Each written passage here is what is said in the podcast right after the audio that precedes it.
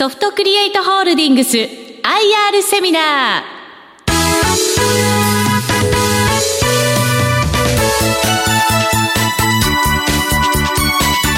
この番組は証券コード3371東証一部上場株式会社ソフトクリエイトホールディングスの IR 活動の一環としてお送りします。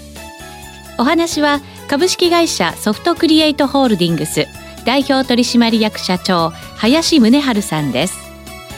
この番組は10月13日に広島で開催した IR セミナーを収録したものです。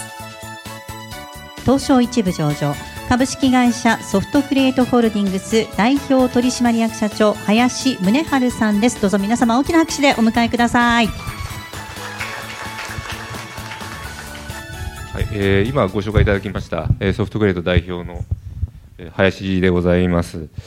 えー、私どもソフトクリエイト、あの現在あの、えーし、東京の渋谷本社でございまして、今、グループ全体ですと、え、約700名ぐらいの会社になっております。で渋谷にある IT の会社っていうとものすごく若い会社をイメージされるかもしれませんが実はあのそれなりにあの年月経っておりまして82年からスタートしている、会社です。まだ当時はあのインターネットとかそういう言葉がなかった頃ですね、やっとあの家庭でも使えるパソコンが出始めてでかつパソコン上で漢字が扱えるようになったっていうのが1982年、ですのであのそろそろビジネスでもあのワープロ専用機じゃなくてパソコンが使えるんじゃないかとかなんかそれぐらいになったのが82年でその時の創業者現在の会長の方がこれからパソコンの時代だろうということでスタートはパソコンのショップからスタートしております。でそこからですねあの、まあ、多店舗展開という形で、えー、横浜ですとか秋葉原、八王子、大宮といったところに、えー、出店するのと同時に、まあ、パソコンの機械だけではなくてその上に乗っかっているソフトウェアの開発、まあ、こちらも重要ということで、スタートしていきました。まあ、一時期はあのパソコン非常にあのブーム第一次パソコンブームみたいなのがありましてそれがあの Windows95 っていうあの OS が発売になった頃なんですがで日本全国であのパソコンの出荷台数がものすごく伸びた時期があったんですが、まあ、これで同時にですねあの非常に強力なライバルが出てきてそれまではあのパソコンっていうとパソコンの専門店で扱っているものだったんですけど、まあ、そこから急にですね、えーいわゆるヨドバシカメラとかビッグカメラとかって呼ばれるあのカメラ系量販店があのどんどん入ってくるようになってあの価格競争の時代に、えなっていきました。でこれはいかんぞということであの店舗の方からはあの撤退をしていってですねあの法人向けのビジネスに切り替えていったんですが合わせてちょうどあの日本のインターネット普及時期ということもあってその頃からですねあのやっとネットショッピングという言葉が出始めたんですね。じゃあちょっとあのソフトウェアでもそこに乗ってみようと。今まであのパソコンショップで培ってきたノウハウがあってそれから仕入れルートもあってだったらネットでできるんじゃないかということでスタートしたのがこれが99年ですね。はい。にあの自前で、えー、立ち上げましたネットショップを、まあ、これが実はあの非常に当たりましてスタートから1年ぐらいで、えー、月賞で1億円超えてくるぐらいの規模になりました。まあ、これ我々にとっては非常に大きな自信になったのと同時に、まあ、全部そこでソフトウェア一から作りましたのであのソフトウェアの方のあのノウハウもできたということでじゃあこれ他の会社にも使ってもらえるんじゃないかということで、えー、スタートしたのがですねあの EC ビングという形でですからインターネット通販の仕組みを他の会社にも使ってもらおうということで、これで EC ソリューション事業のスタートになったといった経緯があります。で、この EC ソリューション事業ですから、インターネット通販を作るためのパッケージソフトウェアを伸ばすことによって、2005年にヘラクレスに上場し、それが2011年に東証一部という形で会社を大きくしてきた、そんな経緯の会社であります。で現在あの、法律性を取っておりまして、であの e コマースですから EC ソリューション事業も専門で EC ビングという会社にしております。それからあの、まあ、従来のですね法人向けのハードウェアの販売ですとか、いわゆるシステムインテグレーターなんて呼ばれるあの企業の情報システム部門向けのあのお仕事ですね。でこれのあのソフトグレートという名前で、え残しております。であの情報システム部門向けっていうと、あとがエイトレッドの方では、あのワークフローと呼ばれるソフトを専門で作っている、まあ、そういった形のグループ構成というふうになっております。はいでえっと、最近のあとトピックスとしてですね、えー、一社、あのまあ、子会社化しております。で、8J という会社さんで、これ、後ほど出てきますけど、あのインターネット通販って作ったらもう勝手にお客が来るかっていうと全然そんなことなくてですね何かしらの集客活動であったりとかをしていく必要があるんですがあの当然あの準広告なんて呼ばれるですねあのよくあのヤフーとか開くと横にバナーが貼ってあってそれクリックしますかみたいなあのこれもこれであの古典的な方法でいいんですが今あのオウンドメディアと呼ばれるですね自分で記事のような形で発信してそれと合わせてあの広告になるようなあのものがですね今非常に流行りというかになってるんですね。あの広告ってもういかにもあの買ってくれ買ってくれみたいなそういう PR が強いんですが、まあ、そうじゃなくて全体的なストーリーとしてこの商品の良さとかをなんか読ませた後で買わせるみたいなのがですねこれオウンドメディアという形で今非常に流行ってきているので、まあ、そこの分野で非常にあの優れた会社がありましたので、まあ、こちらに79.3%の出資を決めております。ましてもうもうすでにあの一緒に仕事をしている状態です。はい、でそれからですね、えー、最近あの、いわゆる全農農協ですね、えー、農協さんと一緒に会社を作りました。で、株式会社ふるさとサポート、ちょっとおおよそあの e コマースとかけ離れた名前なんですけど、で、こちら何やってるかというとですね、あの、一つがふるさと納税の仕組み。で、これもですね、あの、ほとんど、あの、今、インターネット上で処理されているわけなんですが、地方自治体とかですね、あとは、その商品を実際発送する立場の人から見ると結構負担になってるんですよね。えー、これを全部手でやろうとすると。まあ、なので、これを我々が持っているインターネット通販の仕組みを使って、まあ、自動化して、いくということを一つやっております。まあ、それとあと、あの農協の方が持っている、え、インターネット通販のサイトもありまして、なんかそこにですね、全国のあの農協がそれぞれ商品を登録して売れるような仕組みを持っておりますので、こちらもあのこちらのふるさとサポートの方で、え、やっているということに、えーをしております。まあ、ですので、ちょっと全農さんともこういったあのインターネット通販の分野で、え、組んでやっていこうという動きを、え、始めました。であの最近の状況であるんですが、あの当然あの、これ前期も閉まっている状況ですと、あの過去最高益を、記録しております、売上の方もそうですね、今期はですね182億の売上計画を、しております。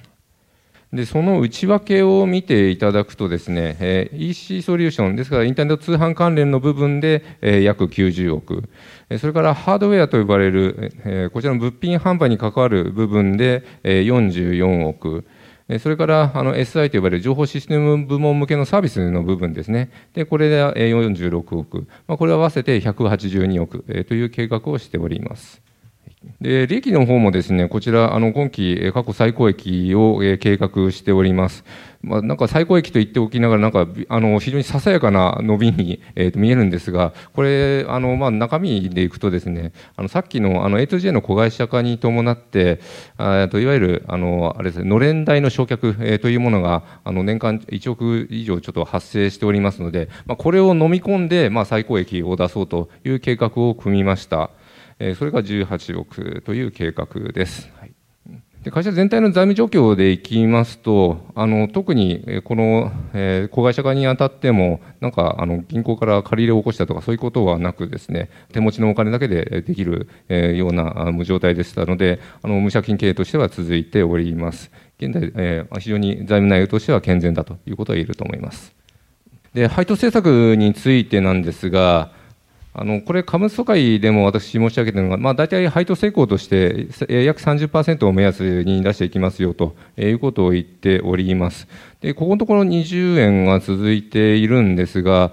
あとですね、ちょっと合わせて、あの、今も自社株買いを続けておるんですが、この自社株買いと、あの、増配というのはあまり相性が良くなくてですね、えー、ですので、あの、あらかた、えー、こちらが考える自社株買いが完了した段階で、まあ、本来の30%に戻すのが、え、筋なんじゃないかなというふうに考えておりますので、あのそこはちょっとあの自社株買いの、えー、完了をお待ちいただきたいなというふうに思っております。それから株主優待に関しては、こちら、あの、クオカードの提供という形で、年2回ですね、出しております。で、あの、100株最低単位からあの当然高カード出すんですがあの100株単位で持つと一番お得な設計をしております。まあ、結果は非常に個人の株主の方が増えたんじゃないかなというふうに思っております。さて、えー、会社の実際の中身ですが、まずですね、あの EC ソリューション事業って言っても、あの EC って言葉はなんじゃそれということもあるかもしれませんが、これはあのインターネット上でのお買い物をすることをあのエレクトリックコマース、エレクトリックコマースを略すと EC ですので、ですからインターネット上でのあの通信販売、これを EC だというふうにお考えください。当然、日本国内でですね、インターネット通販でお買い物をしようと思ったら、まあ、真っ先にはあのアマゾンと楽天と皆さん思い浮かぶかもしれないんですが、今それだけではなくてですねあのそれぞれの企業が、まあ、独自で自分のインターネット通販ショップを持とうという動きが続いております。で特にあのブランド性が高いものですねあのファッションだとかあの特定の食品なんかはあの自社のブランド力が非常に強く働きますので、まあ、そういった分野においては非常に自社専用のインターネット通販サイトというのを持ちたがる傾向にあります。だからその分野において我々非常に強いということは言えると思います。で例えばあの食品系でいきますとカルビーさんなんかもそうですねあの我々のあのインターネット通販を利用いただいております。まあこういった形でですね非常にあの皆さんにとってもあの馴染み深い会社さんが当社のまソフトを使ってインターネット上で商売してもらっているということになります。でこの後のですね、えー、ファッション関係にも出てくるんですがポイントはですねあのインターネット専業の会社ではなくって、え実際に他の販売チャンネルだとかそういったものを持っているあとは他の既存の大きなビジネスを持っている、えという会社さんが我々のシステムを導入する可能性が非常に高いです。えというのはあの例えば店舗を持ってすごく頑張っていらっしゃる会社さんなんかがですねあのインターネット通販をやるための専門のエンジニアを、え自社であの育ててあの管理していくっていうのはこれ非常に難しいのでそういった自社の主たる事業じゃない、えところはあの外に出したがる傾向にありますので、まあ、我々のようなあのインターネット、えー、通販専門の会社に、まあ、そういったものを委託するという傾向が強いんじゃないかなというふうに考えております。はいパッションですと、あのいわゆるビームスさんですとか、ナノユニバースさんですとか、ABC マート、まあ、あのこちらも、これらの会社も非常にあの店舗での勢いがある会社さんですよね。でそういった会社さんがですね、あのいわゆる店舗会員とインターネット通販の会員を紐付けてご商売したいというときに、まあ、我々のシステムが非常に有効だということになっております。えー、エンタメの分野においてもですね、やはりあのブランド力がある会社さんというのが、えー、我々のシステムを選ぶ傾向にあるんじゃないかなというふうに思います。ブランド力がある会社、えー、イコールですね、あの自社のファンをどれぐらい囲い込んで、え、それであの情報発信させるかというのは非常に重要ですので、いろんなところで買えますよね、百貨店もそうですけれども、まあ、当然、アマゾンとか楽天でも買えるわけなんですが、あえて自社のところで買ってくれるようなあのコアなファンをどれぐらい掴んでおられるかということが、まあ、非常に重要だというふうに聞いております。化粧品ですとかコスメの分野あのこれもですね、えーと、インターネット通販はあの昔は紙の通販がすごく強かったんですがもう完全にあのインターネット上での活動に、えー、切り替わっております。もともとあの通販としての歴史がある分野というのがえ自分コスメだと思ってますし非常にあのマーケティング手法としてもあのかなり高度なものを持っているんですが、まあ、これがもう当然あのインターネット通販を持っていて当然という状態ですね、まあ、その中でどんなあのパッケージソフトを選択するかということで、まあ、我々のソフトが選ばれてるんじゃないかなというふうに考えております。あとはあの、まあ、ギフト系もそうですね、まあ、これもやはりあの既存の百貨店の中にチャンネルがあってとか、そういった会社さんにあの多いんじゃないかなというふうに思っております。で、えーまあ、なんであの我々のソフトウェアがそうやって選ばれるかということなんですが、まず一つがですね、あのこれ、今までの導入者数でいくと、1100社、導入してきましたので、ほぼほぼ国内でインターネット通販しそうな業種、業態に関しては、すべて実績がある、状態です。ですので、まあ、例えばアパレルファッションで店舗やってる会社さんがあのどんな機能が欲しいのかっていうのは、まあ、3、4社大きめなところを回せば分かるわけですよね。まあ、そうするとそれがあのそのままノウハウに直結すると。まあ、さっきのあの食品コスメ系も、え、そうだと思いますが、まあ、そういったあのノウハウの蓄積がそのままソフトウェアの良さにつながってるんじゃないかなということが一つ言えると思います。はいえそれから、えーと、拡張性ということで、これもあの結局1100社やってくるとですね、まあ、いろんなご要望をいただくわけですね。え、それがさっきのあの店舗のシステムとつなぐだとかっていうこともありますし、まあ、他のあのショッピングモールである楽天とかアマゾンにつないでとつなぎ合わせてあの一緒に在庫管理させてくれとか、まあ、そういった要望もあるわけですよね。まあ、そういった要望がたくさん積み重なってくれば、え、機能を標準化して、え、組み込んででパッケージの料金の中で収めるということができるので非常に価格競争力が上がってくるということがありますので、まあ、そこがあの一つのまた強さにつながっているというふうに考えております。はいあの今現在でいくとですね、開発のエンジニアで協力会社含めて400名を超える、えー、体制を持っております。で、彼らはすべてインターネット通販を作るため、もう専業のエンジニアです。400人抱えておりますので、まあ、これが専門家集団として非常に強く機能しているんじゃないかなというふうに思います。ここもですね、あの、これからあの非常に、えー、重要な要素になってくると思うんですが、どうやって売り上げをアップさせるのか、もうインターネット通販はもう当然やってる会社はもう必ずやってます。で、我々のシステムはまだ入ってない会社もあるんですが、まあ、そういった会社も含めて、どうやってネット上での売り上げを増やしていけるのかというのは、あの必ず課題として持っております。で、それに対してどんなあの素材が用意できるのかということがあの重要ですので、これに関してもあの我々の方であの様々なサービス、まあ、お客さんがあのそれだけに多いので、まあ、サービスも用意するとと、えー、すぐ買ってくれるということもあって、どんどんあのこのサービスラインナップが増えている状況です。で冒頭に申し上げたあの A2J という会社さんも、まさにこの部分を強化するために、えー、資本業務提携というか、完全子会社化したというような実績になっております。はいでそれから最終的には価格競争力につながる話なんですが、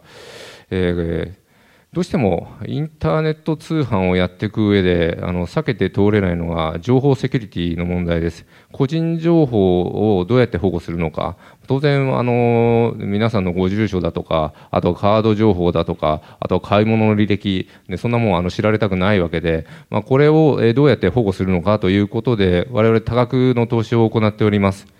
で多額の投資なんですがあのおそらく我々と同規模のセキュリティの投資を1社だけで自分で行おうと思うとすごく高くつきすぎです。でこれをあの我々がお預かりしている会社、えー、全部で分かち合う、まあ、分け合う形でシェアしてもらうことによって1社あたりのあのセキュリティにかかっている金額をあの劇的に下げることができておりますので、えー、ですから我々と同規模のセキュリティ水準を用意しようと思うと他社がこれやろうと思うとすごくお金がかかっちゃうということがこれ価格の競争力につながってるんじゃないかなというふうに考えております。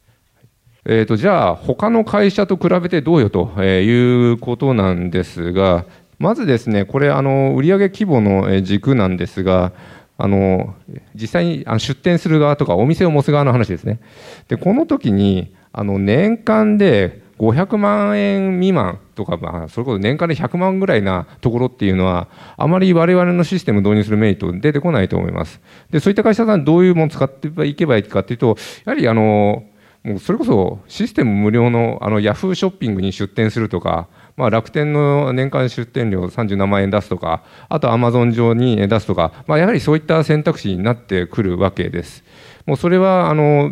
当然、それぐらいの規模の年商ですと、あのブランド力とかがない状態ですので、どっかに集客してもらう必要があるので、まあ、その集客の部分を楽天だったりとか、ヤフーとかアマゾンにお願いするというやり方が一般的です。まあ、大体その規模から1億ぐらいになってくると、GMO さんがやっていられる GMO メイクショップだとか、あとイーストアさんなんていうのも、これも上場されている会社さんですね。でそれからあの EC キューブというあのパッケージソフトがあって、まあ、これ会社ではないんですが、これはあのフリーウェアと呼ばれるあのインターネット上であの自由に使っていいよというふうに提供されているソフトウェアを、え自分であのカスタマイズして手を入れてやっていくなんていう方法も大体売上1億円ぐらいのレンジだと、えありますね。それより上のレンジになってくると、この EC キューブを利用して、えー、できるだけ安価にシステムを作ろうなんていう発想の S キュービズムさんなんていう会社もこれあります。我々あのそこよりももう少し上のレンジを、えー、狙っているあの売上規模で50とか100億とかそういった年商を出そうとされる会社さんそういうブランドを持っている会社さん向けに、えー、合っているシステムじゃないかなというふうに考えております。でこのレンジになってくるといわゆる、えー、とドイツの SAP が買収したハイブリスというところであったりとかえセールソースって、これもアメリカの兄弟企業ですが、そこが買収したデマンドウェアという外資系のソフトウェアメーカーなんかが、そのレンジでは、え入ってきます。あと当然ですね、もうそれぐらいの100億とかで、あのもう200とか300とかそういう金額になってきたら、もう専業のエンジニア自前で雇っちゃうよなんていうことも当然考えられるね、まあ、スクラッチ開発ということもあると思います。まあ、まずそういったあの、年商の規模で非常に使うソフトウェアが変わってくるよという話があります。でそれからですね、サービスの提供範囲はどこからどこまでですかということがありまして、えー、じゃあ、あの製品の、えー、そのものを提供して、あと保守サポートだけしますよなんていう、えー、会社もあれば、まあ、それに対して追加のカスタマイズもやりますよ。あとは、そのソフトを乗っける、インフラと呼ばれるあのサーバーだとかそういった部分の重りまでしましょうかといったところから、あとはあの運用の支援、ですがさっきのあの集客の支援までやりますかということがありまして、まあ、これ見ていただくと EC ビングに関しては、これもう全部我々の方でえー、やることができますという状態を作っております。まあ、ですので、あの非常に手離れよくお客さんとしては、インターネット通販が始まる、始めることができるという、うん、まあ、非常に良さがあると思います。であと、最近非常にあの大きい部分でいくとですね、えー、越境 EC と呼ばれるですねあの日本から海外に向けて物を出していこうという動きがあります。で当然あの中国市場向けであったりあの台湾だとか、まあ、いろいろとあると思うんですがでそれに対してじゃあ日本でのサイト立ち上げましたじゃあ合わせてあの海外にも出荷できるようになりませんかなんていうことがありますので、これも我々の方であのかなりあのいろんな言語の実績を積んできましたので、えすぐ越境 EC 始めたいよと言っても、あの我々の方でしっかりノウハウも持っている状態です。でこれがあの、まあ、いくつかの運用の事例になりますね。やはりアパレルのブランドが非常に強いんじゃないかなというふうに思います。あと、シャツの鎌倉シャツなんかは、ね、中国向けじゃなくて、あのアメリカ市場向けにこれを狙っていくなんていう、かなり面白い仕掛けもやられていますね。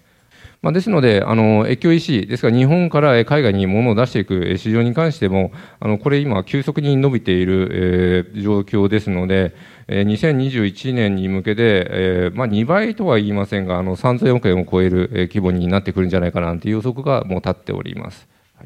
でそれからですね、えー、我々のあのソフトウェア、あの EC ビングとしては、さっき非常に大型のお客さんを狙ってきますよということを話したんですが、ちょっと最近やってみるとですね、あの、やはり特定の事業部が、あの、特定の商品だけで、まずスモールスタートしたいよなんていう需要もありまして、まあ、それに対して、あの、従来の、あの、一個一個カスタマイズしてお客様に提供するのではなくて、もう我々の方では機能はこれですと。その中で頑張って使ってくださいと。ただし、あの、お安く出しますよというスタイルのメルカートというサービスの名前にして、我々の EC ビンゴをベースに、それをアンカーで提供するというサービスも始めました。で、これ、あの、スモールスタートした後で、そのままデータを高機能版に乗り越えることができるというメリットもありますので、まあ、それぞれの部門が、なんか立ち上げたいなんていう時には非常に、これから重宝されてるんじゃないかなというふうに考えております。はいで、えー、あと今後の成長戦略としてはですね、もう単にあのインターネット通販のシステムを、えー、作る会社、えー、というところから、えー、e ビジネスに関わる、えー、総合的なあのディベロッパーになるという大きな目標を掲げております。それがあの先ほどの、えー、やはりサイトの集客の支援だったりとか、え、そういった部分になっております。まあ、あと最近のですね、え、集客手法というのもあのかなり多岐にわたってきておりまして、あのインスタグラムとかですね。でなんでそんなことするかっていうとですねあのさっきのあの準広告とあのオウンドメディアの差にもあるんですけれどもなんでしょう企業側があの発信する商品の良さってなんかうさんくさいよねみたいなあのそういった風潮って今あるんですね。でそうじゃなくてネット上で全然関係ない人がその商品を褒めてるとか自分が知ってるあの人がこの商品すごい好きだとか言ってるとかそういったものだったら信用してやろうみたいな。あのそんなあの今広告のスタイルが大きく変わろうとしているのでなので写真投稿サイトに上がっている写真その中であの自社のなんだお洋服を着てますよなんであの自己顕示欲の強い方が結構写真でアップされてますよね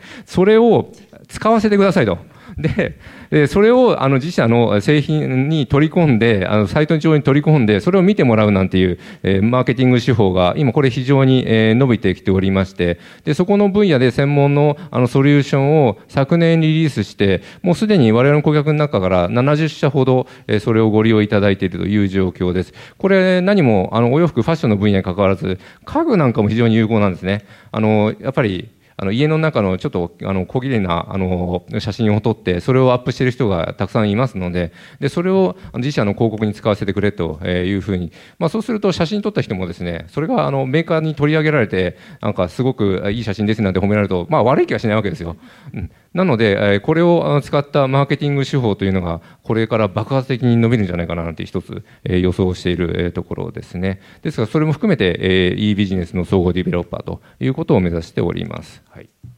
ちょっとおこがましくも時価総額についてなんて 書いてあるんですが、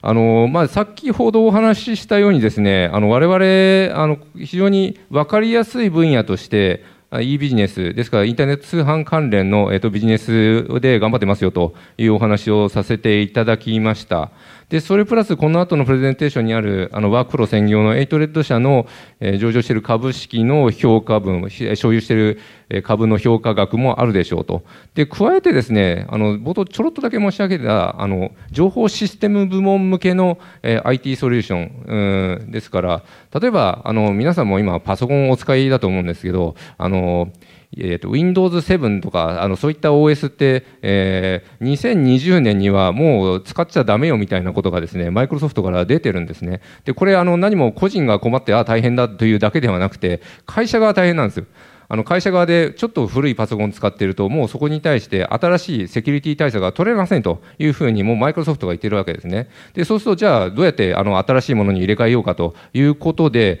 今、あの通常のあの情報システム部門向けの、えー、ご商売をしている会社も非常に絶好調です。で、このソフトクリエイトの、えー、ですから、いわゆる IT 部門向けの商売についてもこれ言えると思います。まずパソコンが売れますよということ。あとは、えー、既存のパソコンからあの新しいパソコンに乗り換えるにあたってデータをどうしましょうかみたいな、えー、話もあります。えー、ということもあって、非常に空前の好景気だと自分は思っているわけですが、まあ、そこの部分は、まだ我々としては評価されてない部分もあるんじゃないかということで、えー、書かさせていただきました。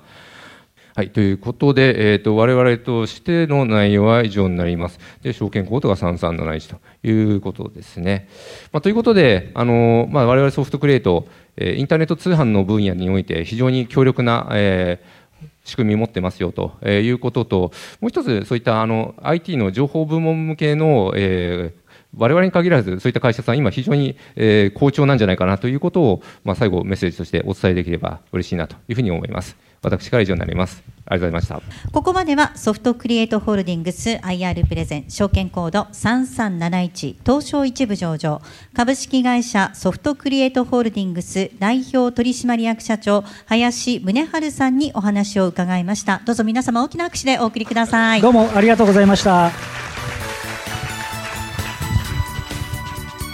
ソフトクリエイトホールディングス IR セミナーこの番組は証券コード3371東証一部上場株式会社ソフトクリエイトホールディングスの IR 活動の一環としてお送りしました。